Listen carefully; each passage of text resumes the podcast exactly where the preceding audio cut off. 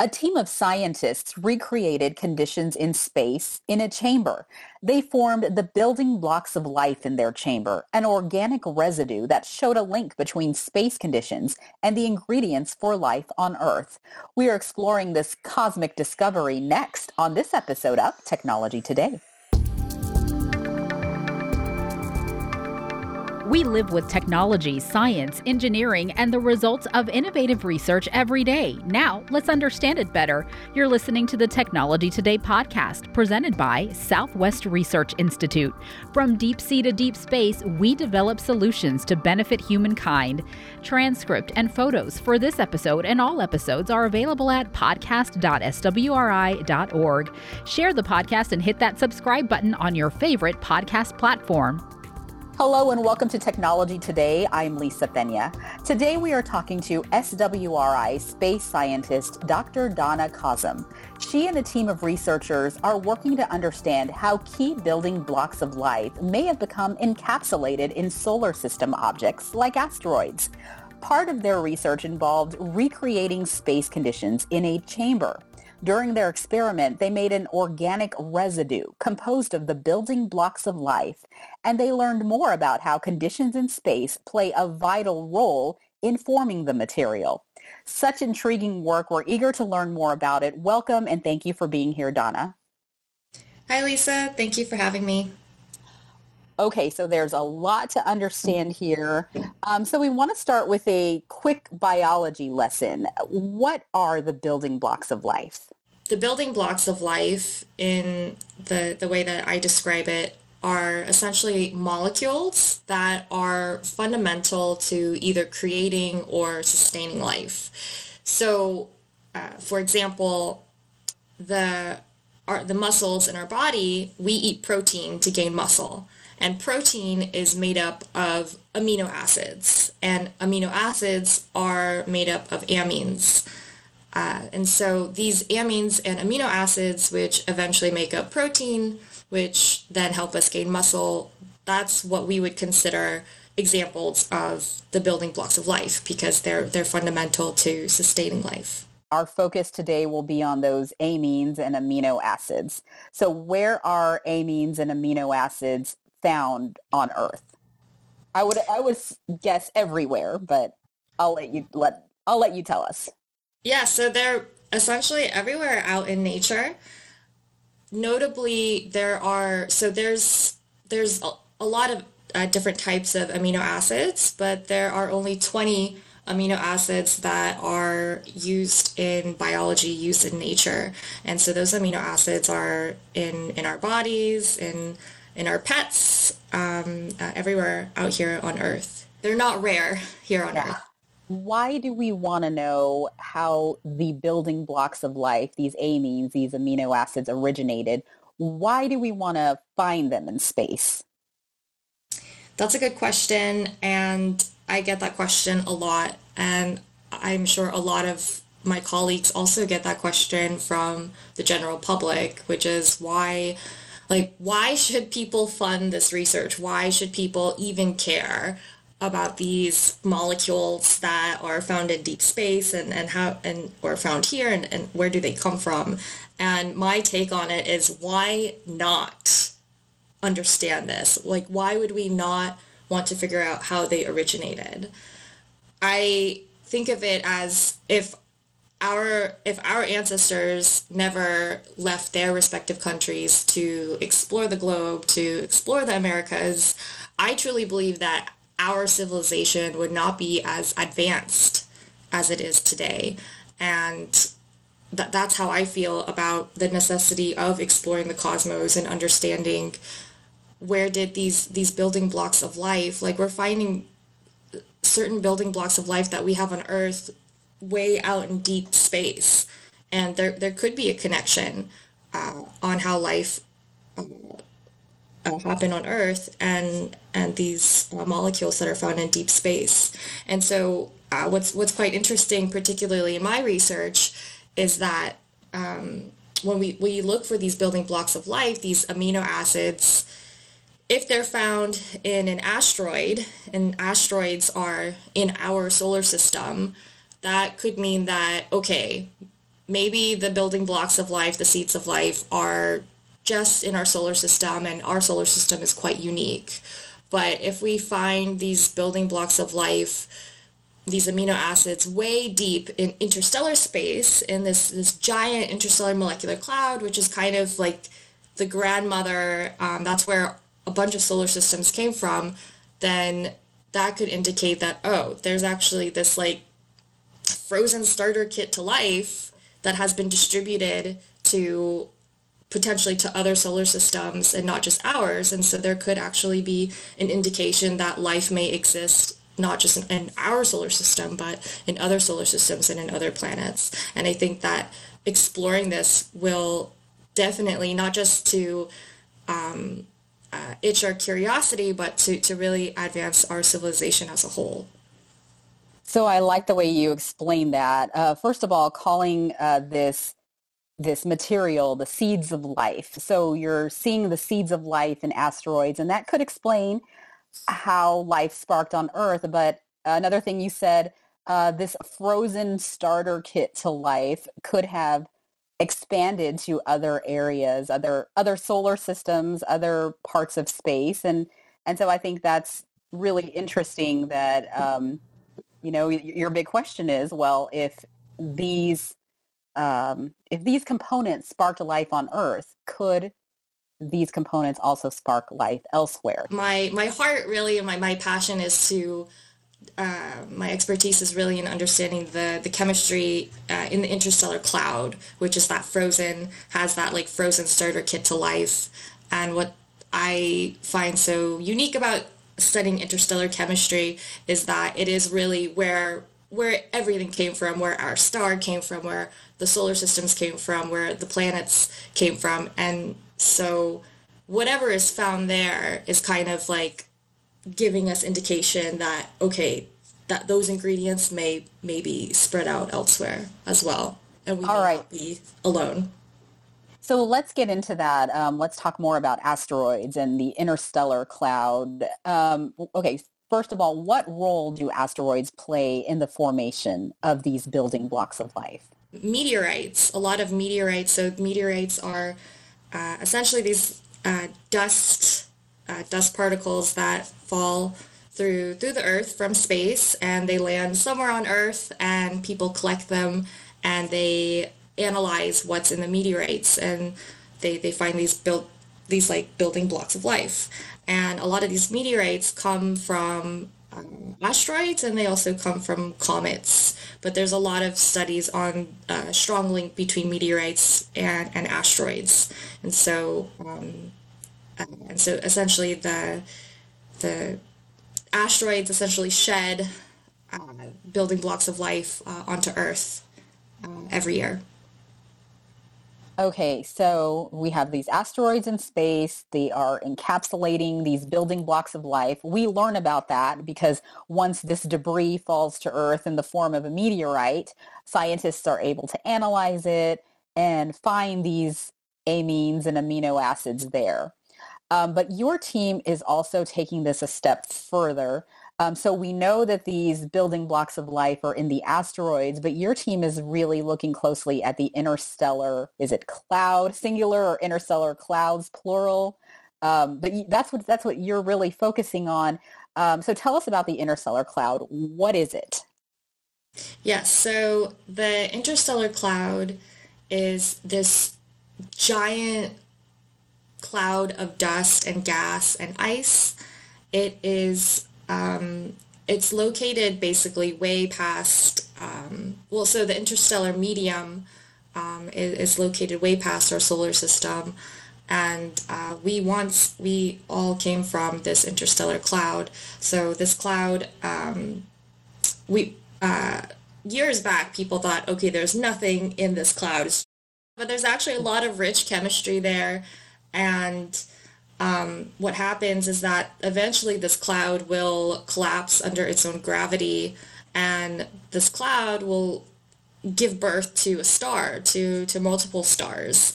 And then these stars will eventually have um, dust and uh, accreting around it. And then that dust kind of simplistically will will just come together and then you start forming the planets and solar systems and you have comets and you have asteroids. And so this interstellar cloud is is kind of the the grandmother of it all and that mm. it, it, it's what uh, um, where where everything essentially that we have here comes from. So is it like the um the is it the the space between the planets and the asteroids is it like is it in between the stars? Is it like that em- of what we think of as empty space and space the blackness? Exactly. It's uh, yeah so interstellar so inter is uh, in between and stellar is stars. So it's literally yes. the dust gas and ice in between the stars. Okay there you go. Interstellar yeah. yes that is it's it's all right there. All we had to do was look a little closer at it but yes. Okay so so initially it was thought that um, that the significance of the interstellar cloud occurred once it collapsed on itself but you are finding that that's not quite true so how have conditions in these clouds contributed to the formation of the building blocks of life? So the um, so in particular with my experiments, we found that um, the so we looked at different type. We created different types of amino acids, and we so we, we created them under interstellar space conditions, and then we processed them uh, under asteroid relevant conditions. And what we found was that if you process them under asteroid relevant conditions, it, it didn't matter what, what type of conditions we were processing them under. The interstellar, um, the, the, the distribution of these building blocks of life formed from interstellar cloud conditions, they, they didn't change. They were resilient. So essentially what I'm trying to say is that these interstellar cloud conditions may dictate the distribution of these building blocks of life that are found in asteroids and then therefore found in meteorites. So uh, these conditions may be quite influential to uh, um, to the building blocks that we're um, that we'll be uh, measuring uh, from meteorites and sample return materials. Okay, so when you talk about, you know, recreating this process or processing these building blocks of life under interstellar cloud conditions, what does that mean? Are we talking about a certain temperature or force or what, what do interstellar cloud conditions uh, feel like? Right. So it's cold. it's not cozy. Yeah. Essentially, what we do is so there's um, there's telescopes that have collected data on what type of ices are found in interstellar clouds, including the very beautiful James Webb Space Telescope. And so what we know is that there's a lot of water, there's a lot of carbon dioxide, there's methanol and ammonia. So we took those ices, we cooled them to 10 Kelvin, and I'll I have to do the conversion to Celsius or Fahrenheit. It's very cold. It's almost at absolute zero. And we then bombard them with very high energy protons to simulate cosmic rays that are all over our universe, um, striking. There's there's tons of radiation in space, um, and, and so we basically irradiate these ices and what happens is when you irradiate these ices, they go from being an ice, like this beautiful ice, to this kind of like gunky, like residue, origin of life residue. And you can actually see it with your naked eye. It, it looks kind of like an oily, yellow, orangey film. Um, and, and so that's how we, we simulate um, the interstellar cloud condition in the laboratory, all, all inside a vacuum chamber. So when you start with this ice, are there any amines or amino acids in the ice or it isn't until it's processed through these conditions that the that the um, amines and amino acids pop up? Right. The amines and amino acids, they they pop up later. So we we start out with very simple ices. So I'm starting out with like water, H2O, like what we what we drink every day, carbon dioxide, which is what we breathe out every day just very, very simple molecules. And it's quite amazing to just start with these very very simple components and you just put a little bit of, well, this is not a little bit, but you irradiate them and you form amines, you form amino acids, you form really big molecules that is just even difficult to detect with our own technology. You form polymers. Um, yeah, you, you form a lot of very interesting uh, components. Describe this chamber to us because it seems crazy almost that you can cre- recreate these space-like conditions here on Earth in like essentially a room. How strong is this chamber? What is it like? What's it built? What is it made out of? It's yeah. So this it's um it's uh, all like metal uh, vacuum chamber. So it's um it's it's it's shiny. well, yeah. it can be shiny. Um, it's it's uh, yeah, it's, it's a metal chamber. Uh, you put together uh, conflat flanges. You, I'm basically, um, uh, I don't know. I guess you. I, I feel sometimes like I'm a plumber in the lab. I'm just building things and putting components together. And uh, um, did you build this chamber? I did not build this particular chamber. This chamber was built way back before I was born, I believe. Okay. Yeah. Um, but I have built chambers, and I'm building one uh, right now at SWRI um, uh, with a team of engineers. And so the the ch- the chamber itself is we we want to get rid of all the the stuff that's in air. So we pump it down. So we use a turbomolecular pump. And this turbomolecular pump is essentially the blades are so fine that it literally kicks out molecules and atoms out of the vacuum chamber. And so you have a very, very, very low pressure. And in that case, you're able to just really study the ice chemistry and not the ice chemistry with all these air contaminants. So the purpose is you're you're showing what might be happening in space, how these building blocks of life form in asteroids. So the chamber and the conditions in the chamber represent the interstellar cloud. So we, we form an interstellar ice in the vacuum chamber at the temperatures of an interstellar cloud and we irradiate the interstellar ice analog in the vacuum chamber and then when we're done when we, we pull out this, the, it goes from an ice to a residue, that's the whole, that whole thing is simulating what would happen in an interstellar cloud. But for the asteroid part, the asteroid part, the asteroid is actually really hot. The asteroid is actually, it has uh, liquid.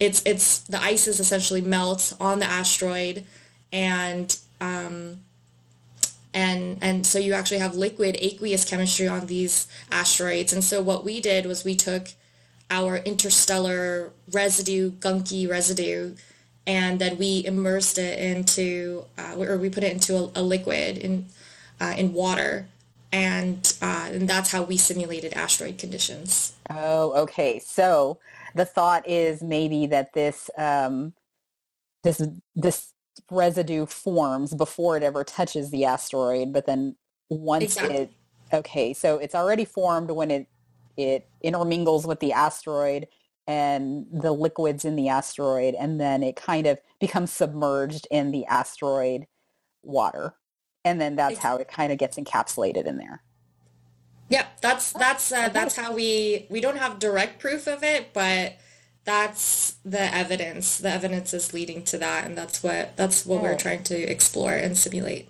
Okay, all right. So really amazing stuff you're doing in a lab, um, creating this residue that in, holds the building blocks of life. So, um, and you you described it a little bit to us, but if you could you know, tell us more about this organic residue. Um, I've heard it call, called the goo of life. Can we call it that? what does yes. it look like? What does it feel like? Yes, that's, I also call it this like gunky goo uh, stuff of life.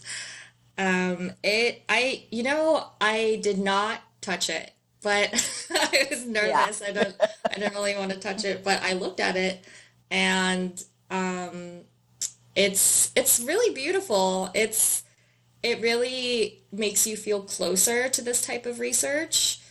and I think it kind of goes back to the question of of you know why do we why do we care to understand the origins of these amino acids, these building blocks of life in deep space? And when you just look at it, this this this gunky residue that you formed and it's like wow like i just simulated something that like this may exist out in deep space and it kind of looks like the gunk that would may that may be in participating in the origin of life here on earth and um, uh, so it, it, definitely made me feel like a believer more yeah. and and that um, that there is really there could be a very strong connection to what's out in deep space and what we have here on earth. So that's amazing. So it's a beautiful gunky residue. Yes it's very beautiful. So I, we do have a picture of it so i'll make sure that that ends up on our episode 52 webpage for our listeners to see it. But the picture we have it's in this little tube or it's in this little um little t- it's in this little container and it's just a slight amount. So how much or what does it take to make that little amount? I mean, are we or how can you make more of it?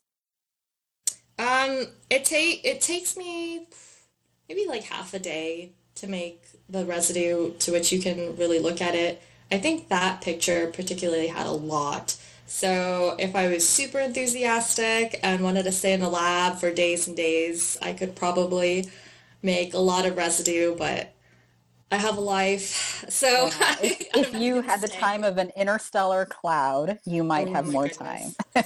exactly. All of eternity, you might have more time to make more. yeah. Okay. So I have a kind of a weird question next, but I, you know, I have to ask because we're talking about having this goo in the lab that's essentially has the building blocks of life there. So if left in the right conditions, do you think that this residue could develop further? Like, I don't know, spark a simple life form? Sorry if this is a weird question. I love this question. it, it's very creative. It make it makes me get creative, um, which uh, in, in, a different type of creativity that I don't get the opportunity to do so. I would love to to explore that, and you know, it's it's a question that a lot of that a certain um, uh, a group of colleagues are exploring that, trying to, we are, that is really like the golden question, like the million dollar, billion dollar question is what is the link between these, you know, gunky residues and actual life?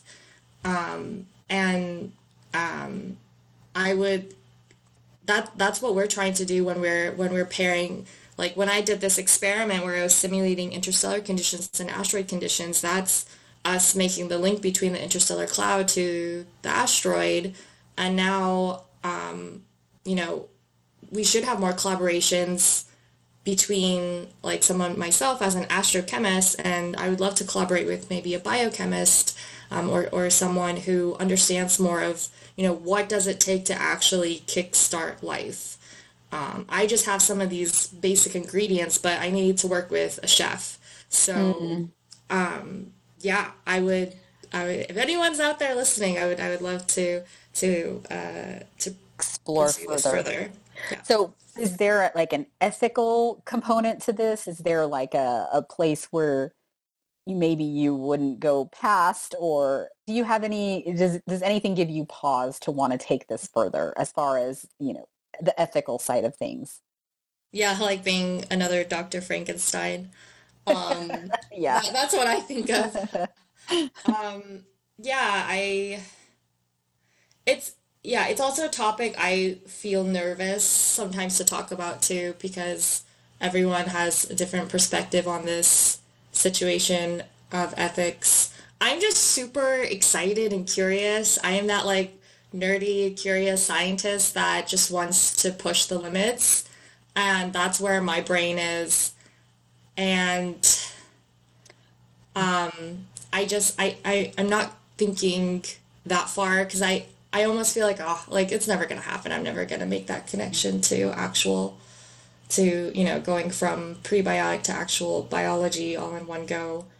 Um, mm. I think I'm more excited of the idea if yeah. that were to happen. Do you get any pushback with the work you're doing? I do. feel supported. Um, but I do get pushback. I have had articles, I've had emails where um, people are not happy that I'm studying this kind of research. Yeah, not everybody's happy, but um, yeah, I so, appreciate the support that I get. So let's talk about the first time that you whipped up this organic residue. What was that like? Did you know what you were going to get? Were you surprised?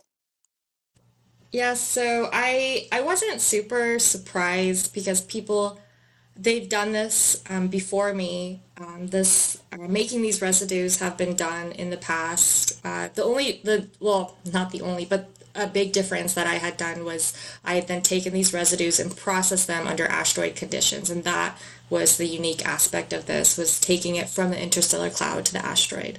But um, going back to uh, um, looking at this um, at this stuff, I yeah, I guess I wasn't too surprised on paper, but it's just so like I said, it's beautiful to look at. It's it like looking at it is it gives you a whole different experience. It made me feel much more close to the idea of connecting interstellar space conditions to actually constructing life here on Earth and elsewhere. So yeah, on paper it wasn't surprising, but in reality it felt a bit emotional. Yeah, it's got to be uh, some probably something that you were looking forward to, and then it it came to fruition. So that had to have been a big moment for you. Yeah. So in addition to creating this residue in, in the lab, this these this material that encapsulates the building blocks of life, you are part of an international team that has used the James Webb Space Telescope to study ices that exist in the darkest regions of the interstellar clouds. So why is this significant? Yeah, so this was a very exciting project. Um, uh, I I, I feel so grateful that I had people who basically who thought of me and thought that I would be a good addition for, for this James Webb uh, Space Telescope project. And so you know who you are, and I, I, am thanking you on this podcast.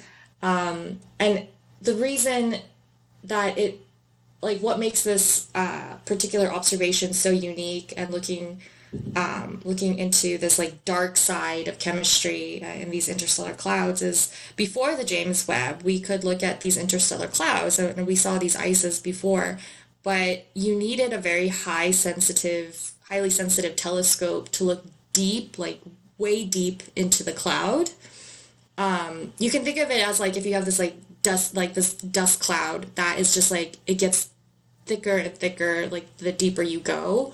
And so with like if you have a flashlight, you just you can't see the the the deepest regions. And so there and the deepest regions are really cool because it's very cold and there's a lot of ice and there's a lot of chemical complexity. But we just we weren't able to to see that before because we just didn't have uh, a telescope that could detect the light that would be coming um, um, out from these clouds. And and now we do. We have the James Webb and now we're able to basically look at this whole like new like treasure chest of ices this inv- new inventory of ices that we haven't been able to probe before. And so we have a more complete understanding of the chemical complexities in these interstellar clouds. And how does that work link back to the the other project we've been talking about? You know you mentioned you're getting a better view of these interstellar ices. Um, why is that important to understanding uh, the building blocks of life again? Yeah, so um, there's uh, a number of things. So some, some of the things that we saw and some of the things that we didn't see. Um, those those are both two very important things. So one of the things that we saw were not it wasn't full evidence, but we saw very uh, a strong case for more complex organics like ethanol. So ethanol is the type of alcohol that you would find in beer and wine, for example. So there's alcohol deep in these interstellar clouds, mm-hmm. um, and and that's that's it. Uh, um, that that's getting closer to that's that's part of the building blocks of life. Um, and, and so we're finding these bigger uh, complex organics uh, in in these uh, clouds, indicating that that okay maybe some of these complex organics are have been passed down from the cloud to the asteroid and from the asteroid to to planets. Um, and then there are things that we didn't see. So we, for example, we there's a there's a total amount of sulfur. So sulfur is an element that's uh, it doesn't smell great. It smells like rotten eggs, mm-hmm. um, but it's important to life. It's uh, definitely it's a, considered a biogenic element, and we only detected one percent of the sulfur that we were expecting. Still, even when we go deep into this cloud, we are still only detecting 1% of the sulfur that we are expecting. So 99% of the sulfur in these interstellar clouds is missing. We don't know where it is, where it's locked up. And so that is really interesting because that then that's telling us, okay, like we've now like explored all parts of this cloud and it's not in the ice. So where is it? So essentially you're bringing together all these different pieces of this puzzle and you're trying to see what picture emerges. So really intriguing work. Again, you told us you're an astrochemist. We love to learn more about our scientists and our guests here on the podcast. So would you mind sharing a little bit about your background? How did you end up researching this particular area of space science? Yeah, I love uh, sharing my background because I every time I tell someone I'm a scientist, like the first thing they say is, "Oh, you're really smart." It feels nice to hear, and I appreciate it. And um, but I also, at the same time, I I want to break that idea as well because I always so when I was younger, I really liked space and, and the cosmos. Uh, but school was really challenging for me, and I, you know, I didn't have that teacher that was like, oh, like, like like that teacher motivated me to be a scientist. Like no like i would actually get in trouble frequently and not frequently but i got in trouble and i just i didn't have the best grades and i actually have a, a diagnosed like language disorder. It's it's hard for me to um, to sometimes follow directions in speech and um, i'm much better at teaching myself. So anyways i never really considered myself as a smart kid and um, but I grew up thinking, oh well, if you want to be a scientist, you have to be very smart because that's what everyone says. Um, and so, um, but I did have a mentor who was an astrochemist, and that was the first person that gave me that reality that like no, like you don't like the perspective of your teachers and your your peers or your parents, your family doesn't matter. It's just if you have the motivation to do this, you can. So that is what basically made me feel confident to be a scientist. And so I went and um, I went to college and uh, studied astronomy and chemistry. And then I went to uh, graduate school and I actually I enrolled in a PhD program and I got I got kicked out. I got kicked out after one year in a PhD program. I was told basically I wasn't qualified and um, I again I just didn't I just didn't listen and I, I felt like I was smarter than that and I felt very accomplished and I felt that I could uh, if I was just in the right hands with the right people, that I could um, I could pursue this, and so I did, and I ended up uh, doing really well somewhere else. I went out to the Netherlands. I got my PhD. I won a few dissertation awards from my my time there, and uh, then did my postdoc at NASA Goddard, and and got some beautiful articles out of there, and now here I am at SWRI as a, a space scientist. So I love sharing that background because yeah, it's just what, it's not it's not uh, what people think of as a scientist. Yeah, what a great story, and I think a great example for students today. Um, I, I love the lesson there uh, that you shared. Don't let others define who you are. And it was your motivation, your perseverance, and I, I think your curiosity that kept you moving along. So thank you so much for sharing that personal story. So where do you think this work will lead? What's next to unlock? Uh, yeah, there's so much to unlock, and this is a beautiful uh, era to, to be in as a scientist because of all these different space missions that are heading out to, to Jupiter and to uh, uh, soon to Uranus. Um, Voyager's out already in interstellar space.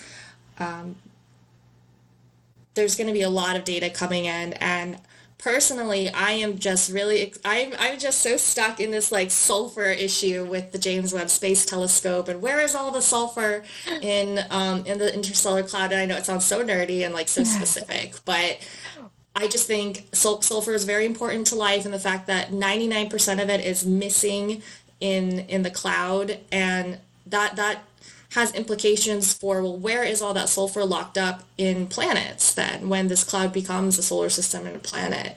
And how does that sulfur chemistry um, happen? And so that's what I'm specifically going to investigate at SWRI um, is this like sulfur issue. Where did all the missing sulfur go? And I'll be studying that in the laboratory, and then that will uh, that will help with um, understanding some of the data from from the James Webb Space Telescope where is the sulfur? I feel like we need t-shirts and bumper stickers and make it a whole thing.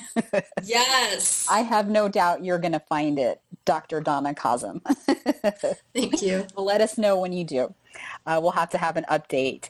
All right. Well, truly such extraordinary research and world-changing work you are doing at SWRI. I am so curious to see where your work leads and what you uncover in the future. So thank you for sharing your knowledge and findings with us today, Danna. Yes, thank you so much for having me. I, I really enjoyed this. And thank you to our listeners for learning along with us today. You can hear all of our Technology Today episodes and see photos and complete transcripts at podcast.swri.org. Remember to share our podcast and subscribe on your favorite podcast platform. Want to see what else we're up to? Connect with Southwest Research Institute on Facebook, Instagram, Twitter, LinkedIn, and YouTube. Check out the Technology Today magazine at technologytoday.swri.org. And now is a great time to become an SWRI problem solver. Visit our career page at swri.jobs. Ian McKinney and Brian Ortiz are the podcast audio engineers and editors. I am producer and host Lisa Pena. Thanks for listening.